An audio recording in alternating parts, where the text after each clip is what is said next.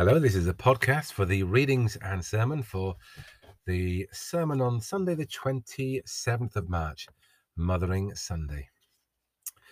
The first reading is from the book of Exodus. About this time, a man and a woman from the tribe of Levi got married. The woman became pregnant and gave birth to a son. She saw that he was a special baby and kept him hidden for three months. But when she could no longer hide him, she got a basket made of papyrus reeds and waterproofed it with tar and pitch.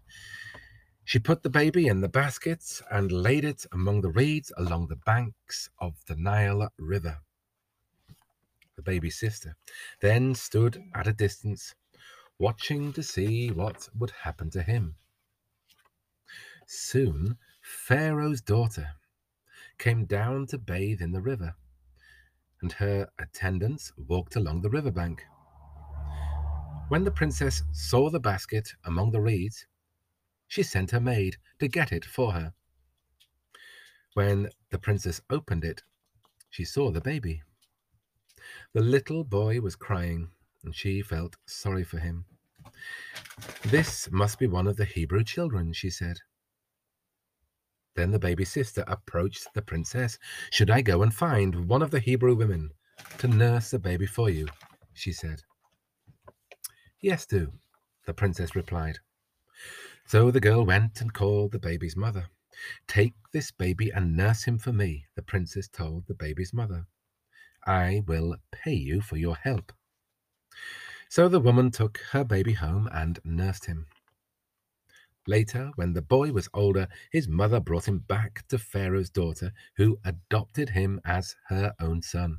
The princess named him Moses, for she explained, I lifted him out of the water. The second reading is taken from the Gospel of John. Standing near the cross of Jesus, were his mother and his mother's sister, Mary, the wife of Clopas, and Mary Magdalene. When Jesus saw his mother and the disciple whom he loved standing beside her, he said to his mother, Woman, here is your son. Then he said to the disciple, Here is your mother. And from that hour the disciple took her into his own home. And now for the reflection. May these words be pleasing. I wonder if our geography is up to today's readings because the first one is down in Egypt, the second back up in Israel. And on this Mothering Sunday, we are going to try and tie together three different themes Mothering Sunday, Mother's Day, and Annunciation, the Annunciation. Hmm. And the Mothers Union, our Mothers Union, have put together many of the bits in the service for the 10 o'clock service. And this includes uh, two readings, two different stories, two different mums, and how hard it was for them being a mum.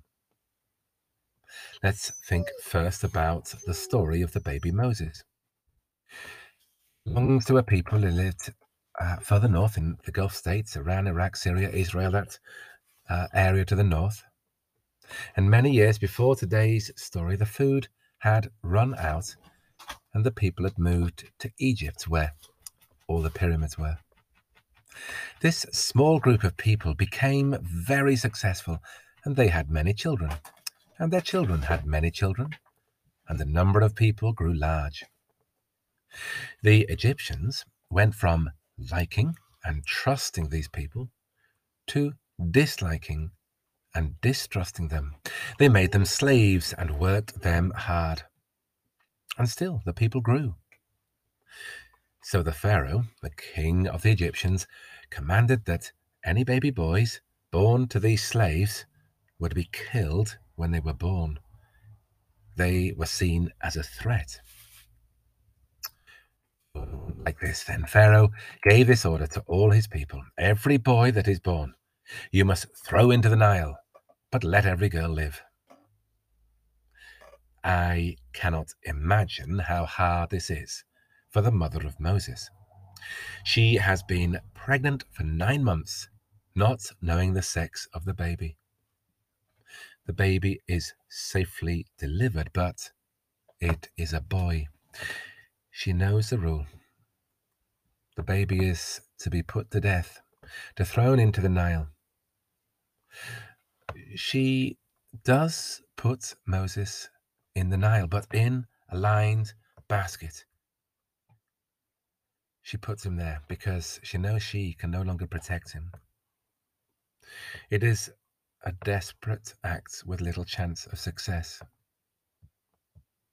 And even when rescued and brought back to his mother, his mother cannot claim him as hers.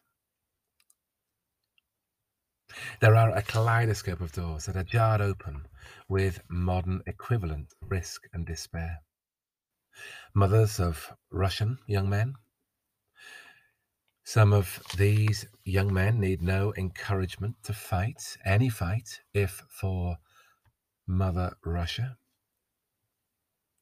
Others we hear are reluctant, conscripted, and, com- and compelled. I doubt that the grief of a Russian mum and a Ukrainian mum differs a great deal. But in darkness there is light. The response of Poland has been magnificent in rescuing the desperate, and people here in our country have expressed an interest, a desire to house desperate Ukrainian refugees should the need arise. Closer to home, the waters around us remain winter cold. In desperation, record numbers of immigrants have entered dangerous small vessels into dangerous waters. They will do so today with the hope of reaching our land. When the waters are warmer in summer, what will our response be faced with the tidal wave that is on its way? Reading forward in time and into the land of Israel. It is a terrible day but we call it good. Good Friday. We're going to hear a lot about this day over these next few Sundays. We'll hear a lot about the days leading up to the death of Jesus and what happened next. Today's focus, however, is on his mum, his mother Mary. Friday was the feast of the Annunciation, when the angel Gabriel appeared to the young girl Mary, telling her that she was blessed like no other. She would have a baby who would save the world. Save me. Save you. I, and many others, reflect on Mothering Sunday that we have not and cannot experience the joy of the young mother with her newborn child we have a reminder of that joy permanently in that splendid Mothers Union banner in our church, Mother and Child. I have not experienced the pain felt by Mary in our reading today. She weeps at the foot of the cross. She witnesses the deliberate, unjustified, unjustifiable slow execution of, of her Son, our Saviour, our friend, our Lord, God's Son, her Son. In our Passion season, we will hear of more than one death. I doubt that the grief of the mother of Jesus and the mother of Judas differed a great deal, or the thieves on their crosses, or Stephen. Love of a mother brings potential blessings of great joy, but also risk, risk of anguish. All love, to and in another, brings potential blessings of great joy, yet also risk. risk of deep pain and loss. But both are something of meaning. Without love, there is nothing. Mary's love brings both joy and pain. All love brings joy and risk. The greatest love brings the greatest joy and the greatest pain. And this is the love of God. It is God's damaged hands that show the scars of pain.